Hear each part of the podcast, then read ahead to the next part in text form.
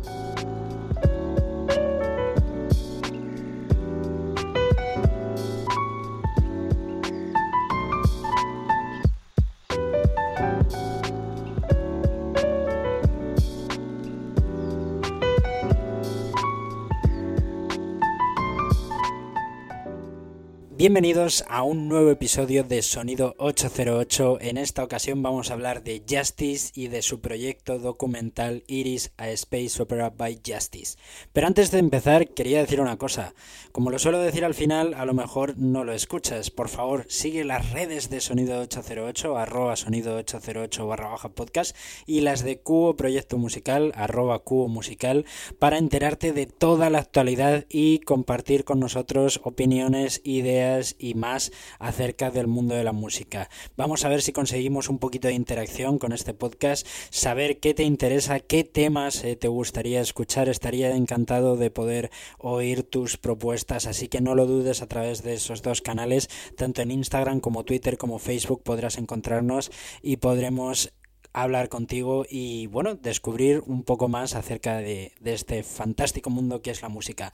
Sin más dilación, vamos a comenzar con este episodio dedicado a Justice.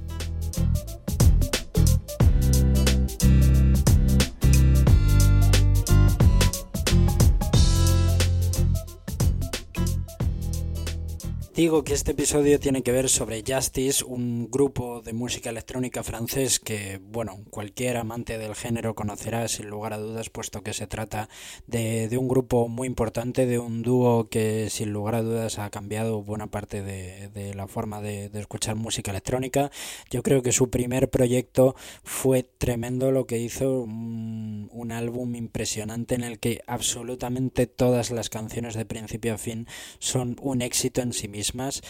pero eh, realmente no va sobre Justice el episodio, sino más bien sobre este eh, proyecto Iris a Space Opera by Justice, eh, un proyecto documental que se publicó el año pasado, en 2019, y que me va a servir mucho para hablar de una idea que sobre, todo he tenido a colación de, ver este proyecto documental, pero que más o menos un poco ya estaba empezando a valorar y a opinar, y es una nueva tendencia dentro del entretenimiento, ¿no? Y sobre todo es interesante hacer este tipo de reflexión en un momento tan particular como es este en el que estamos completamente confinados por la crisis sanitaria del coronavirus, eh, crisis eh, a la cual ya le, le dediqué un primer episodio hace unas cuantas semanas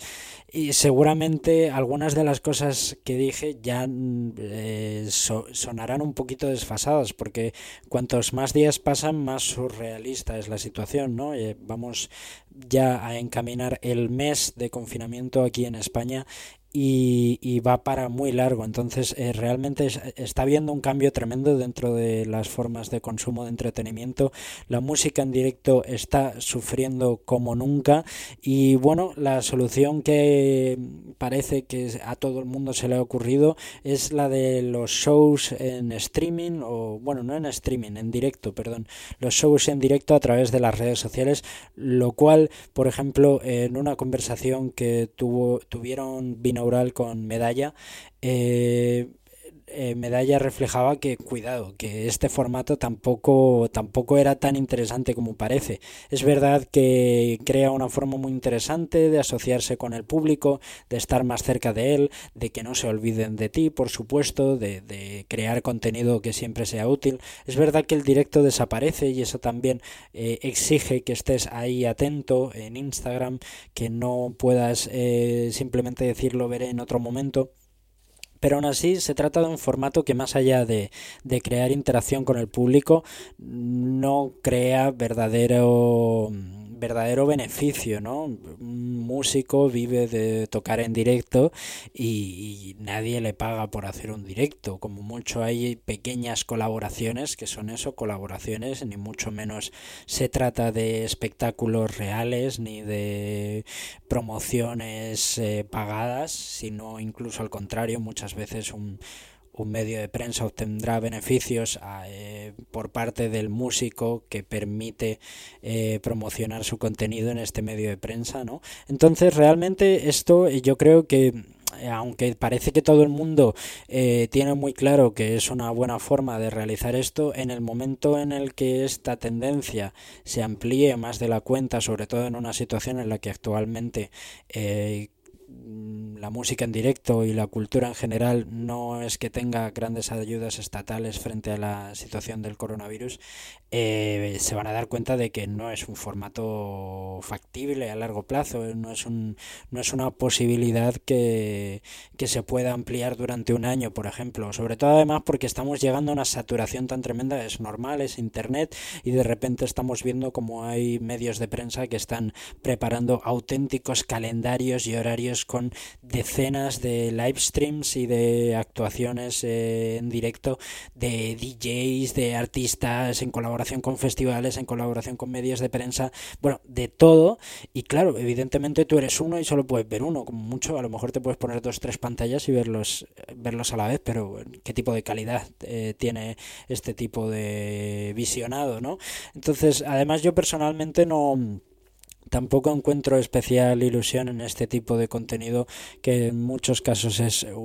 un poco de calidad ínfima porque al final es el músico poniéndose el móvil delante de la cara y haciendo una versión acústica. En el caso de los DJs pues sí que es más interesante porque ellos simplemente se pueden grabar con sus con sus mesas de mezclas y, hacer un trabajo igual que en directo, pero pero no somos suficientes para tanto contenido como se crea. Y aquí es donde entra eh, un proyecto como el de Iris a Space Opera by Justice. Este proyecto documental lo que hace es recoger el espectáculo o el formato físico que Justice había preparado para girar o que ya había, ya había girado con, este formato, pero eh, bueno, lo representaron en un espacio vacío eh, este formato de espectáculo en directo que hicieron para celebrar eh, Woman Worldwide, este álbum que se publicó en 2018, un año antes, es un álbum recopilatorio, no sé si recopilatorio es la palabra más correcta, es un proyecto en el que se celebran los 10 años de carrera de Justice, a través del cual se recoge eh, gran parte de su discografía, se reinterpreta, se vuelve a trabajar y se crea un proyecto cohesionado de principio a fin de unos 84 minutos en el que suenan todos los clásicos de Justice. Un proyecto tremendo que obtuvo el, el, premio Grammy al mejor álbum de música dance electrónica y que bueno a nivel de críticas tampoco es que tuviera tremendas valoraciones porque al final es eh, lo que todos ya habíamos escuchado no es, un, es la música de siempre. Lo que pasa es que es interesante poder disfrutarla de principio a fin como si fuera un DJ set eh, y, escucharla reinterpretada realmente es un trabajo a mí personalmente me gustó lo disfruté bastante me acuerdo que le hice una, una crítica al respecto que por ahí estará eh, y esto la verdad es que fue un trabajo muy interesante que yo creo que el sumum o el, el gran acierto está en, en este trabajo audiovisual que se hizo un año después que ahora voy a explicar por qué, por qué resulta o por qué me resulta a mí tan interesante y por qué creo que puede ser el precursor de, de algo mucho más grande.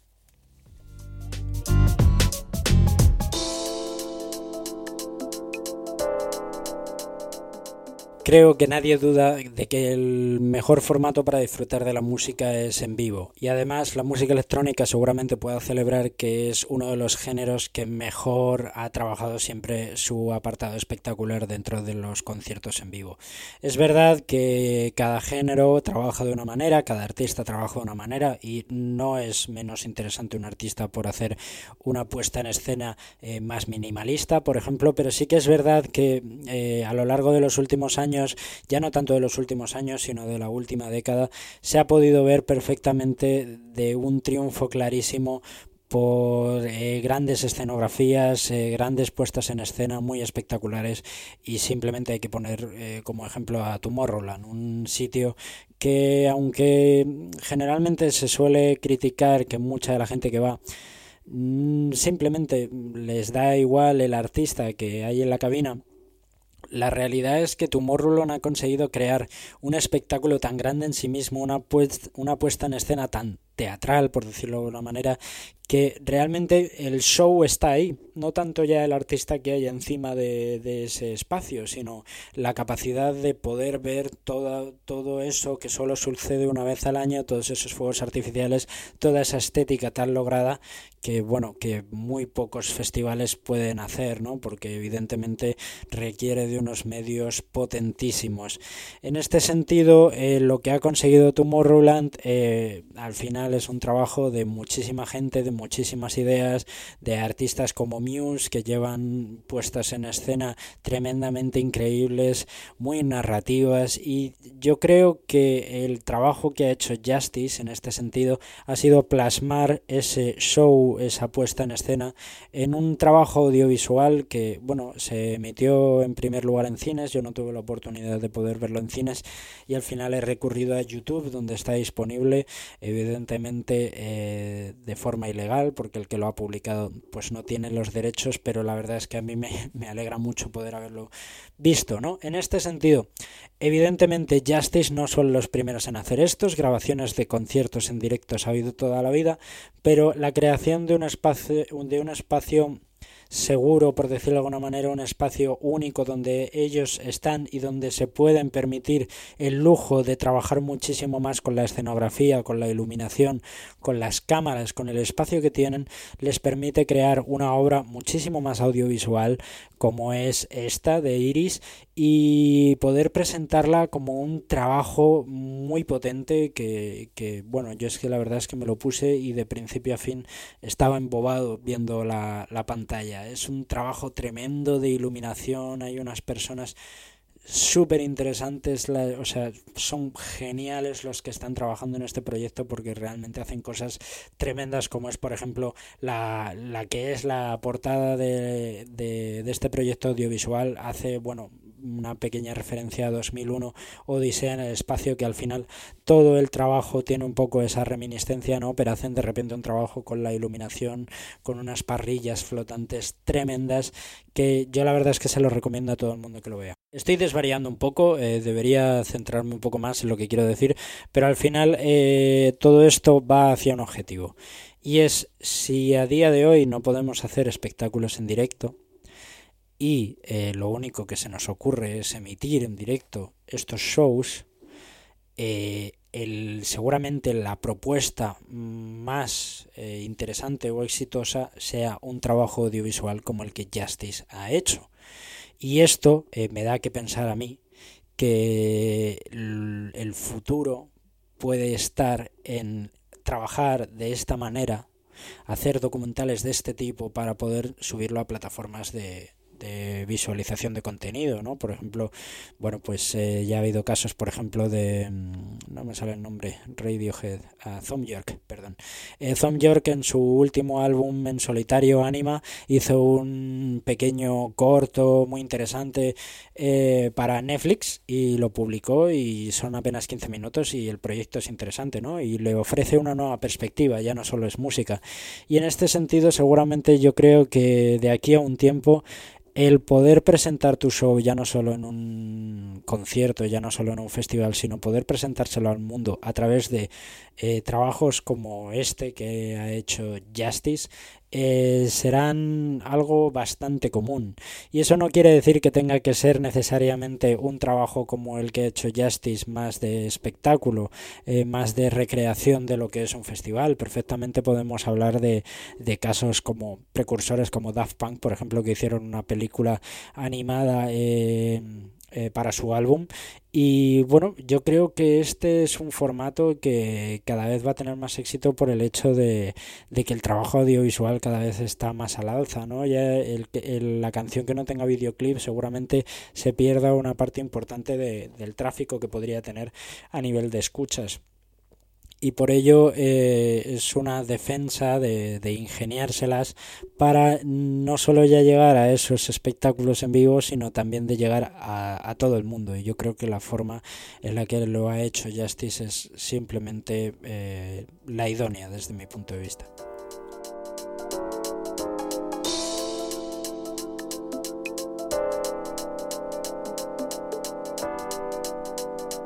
Yo de confesarlo, tengo muchísimas ganas de trabajar este tipo de formato. Estoy con mucha ilusión para que en un futuro próximo pueda trabajar con artistas y desarrollar este tipo de espectáculos sin audiencia para crear contenido audiovisual. Y yo creo que también hay otras formas de, enfocar este tipo de contenido y es a través de un poco la agilidad y la escasez de tiempo que tiene todo el mundo a la hora de, escuchar música. Vivimos en una realidad que para muchos eh, ya está asumida, para otros sigue siendo catastrófica, que es la del sencillo es una realidad como cualquier otra, no es la primera vez que sucede en la historia de la música, el, el, éxito de los sencillos, entonces cada vez es más difícil escuchar álbumes completos de los músicos. Esto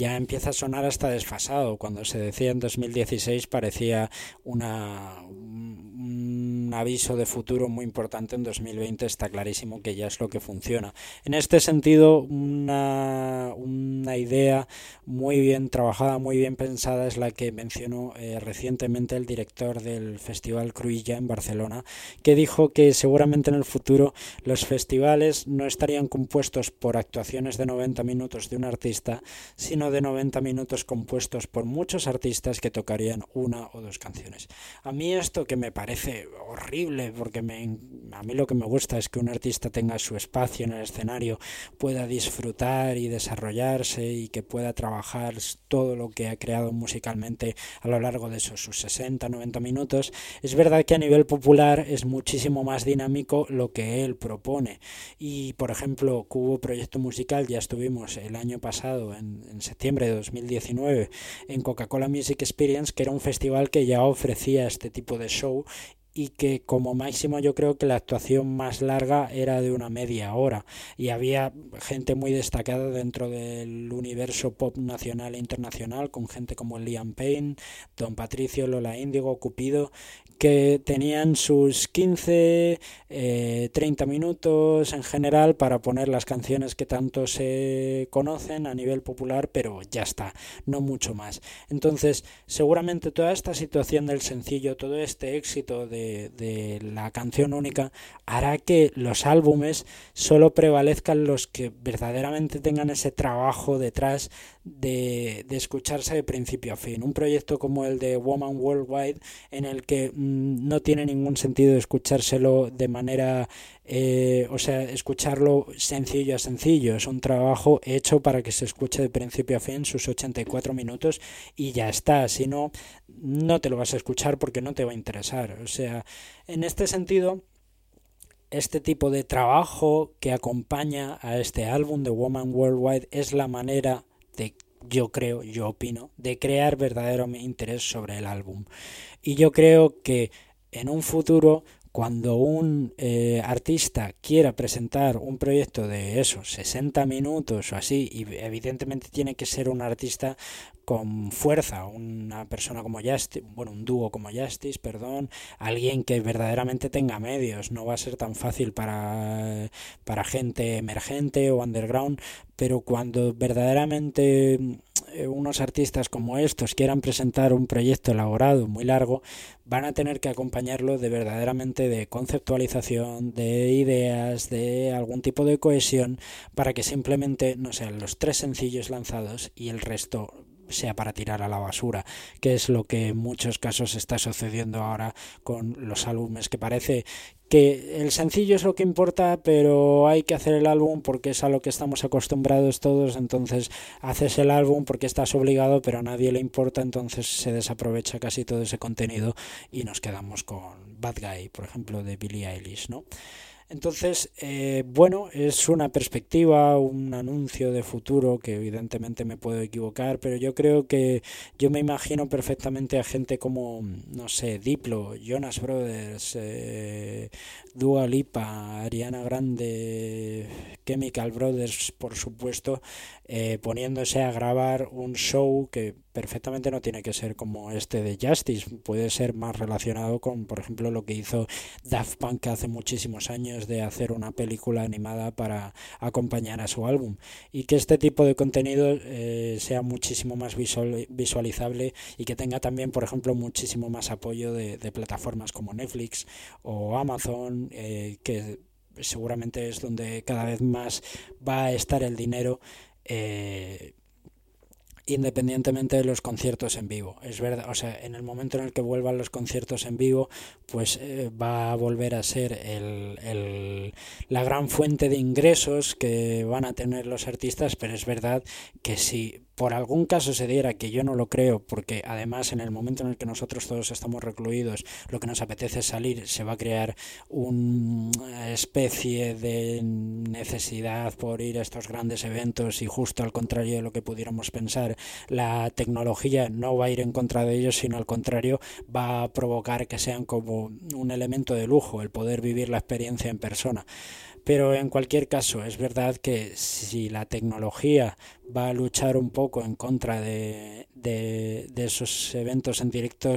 puede que fuera de esta manera, ¿no? Haciendo que esos eventos indirectos puedan ser disfrutables en tu casa a través de una pantalla y, disfrutar de toda esa música y esa puesta en escena sin, sin necesidad de ir al festival. Por ejemplo, yo Justice no los he podido ver en persona, no tuve la suerte de, verles en 2018 en Mad Cool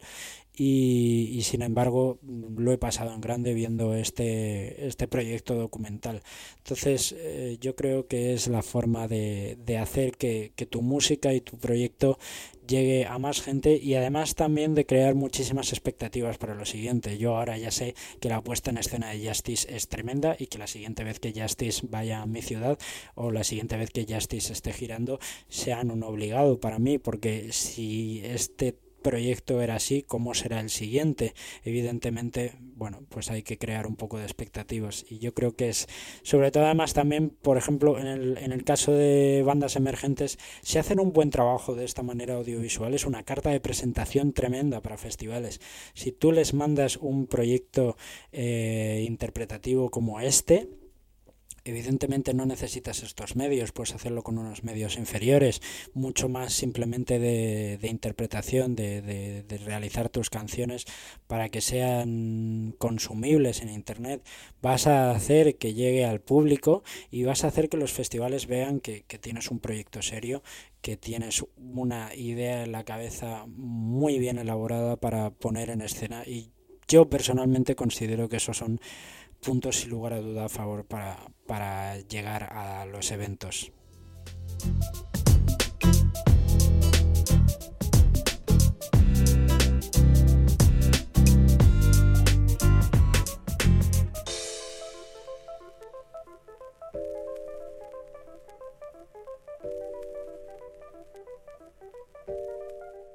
Desde otras perspectivas, evidentemente es algo que se tiene que pulir. Justice no es precursor de nada y hay otros muchos trabajos que están haciendo cosas semejantes a su manera. Por ejemplo, J Balvin en este último álbum Colores hizo una colaboración con Spotify para crear pequeñas eh, pequeños vídeos en los que un poco ampliaba eh, ideas y detalles al respecto de lo que querían eh, transmitir esas canciones. Como por ejemplo se dijo una vez en las charlas Mid de Madrid, eh, unas charlas MID que desde Cubo Musical apreciamos mucho y apoyamos mucho, a las que les damos mucho cariño. Eh, bueno, eh, hablando de videoclips, se comentaba que uno de los grandes conflictos estaba entre el formato horizontal y el vertical, ¿no? esa lucha eterna entre YouTube y Spotify, por ejemplo, o Instagram. Claro, evidentemente a la hora de desarrollar este tipo de proyectos es difícil analizar cuál es la mejor opción para, para consumir porque evidentemente mientras estén enfrentadas esas dos formas de trabajarse el vídeo eh, no va a haber un, un, formato común que poder ampliar, ¿no? Y no es lo mismo para nada en lo que ha hecho J Balvin, que es muy básico, muy sencillo, pero que seguramente tenga un alcance muy potente, muy rápido y muy útil a lo que ha hecho Justice, que es muy caro, que está pensado para los cines y que sin lugar a dudas es otra forma de plantearlo. Supongo que al final cada artista desarrollará eh, sus ideas siempre con el objetivo de ser originales, pero en este sentido eh, a nadie se le escapa que por aquí está el camino. Igual que el videoclip ya desde los años 80 es el gran referente, evidentemente unos añitos más tarde, los 80 es cuando nace la MTV, eh, es el gran referente de éxito para la música, pues ese formato en algún momento tendrá que evolucionar y ofrecernos eh, nuevas ideas adaptadas a la situación de hoy en día. Y yo creo que eh, empresas como Netflix, mm, sistemas como Amazon, Filming, etcétera, van a hacer que, este trabajo audiovisual cada vez sea más recurrente. Esta es mi opinión, mi perspectiva. Evidentemente, como ya he dicho al principio, estoy deseoso de que dejéis vuestras opiniones tanto en las cajas de comentarios de, de Cubo Proyecto Musical como de iBox, eh, como por las redes sociales. Eh, vamos a hablar, vamos a comentar este tipo de ideas. A lo mejor consideráis que el formato audiovisual va a morir en tres años o lo que sea. Cada uno tiene su perspectiva también en función de un poco sus gustos y un, un poco en función de, de, lo que consume, así que evidentemente no estoy en posesión de la verdad, simplemente realizo una reflexión al respecto de lo que puede ser el futuro de la música, que siempre es algo de lo que se ha teorizado mucho y se ha intentado siempre eh, predecir para obtener éxito de ello y que muy pocos han sabido eh, acertar. Así que nada, una vez hecho todo esto, eh, los podcasts van a comenzar a ser, van a ser publicados a partir de ahora, perdón, los lunes en vez de los domingos.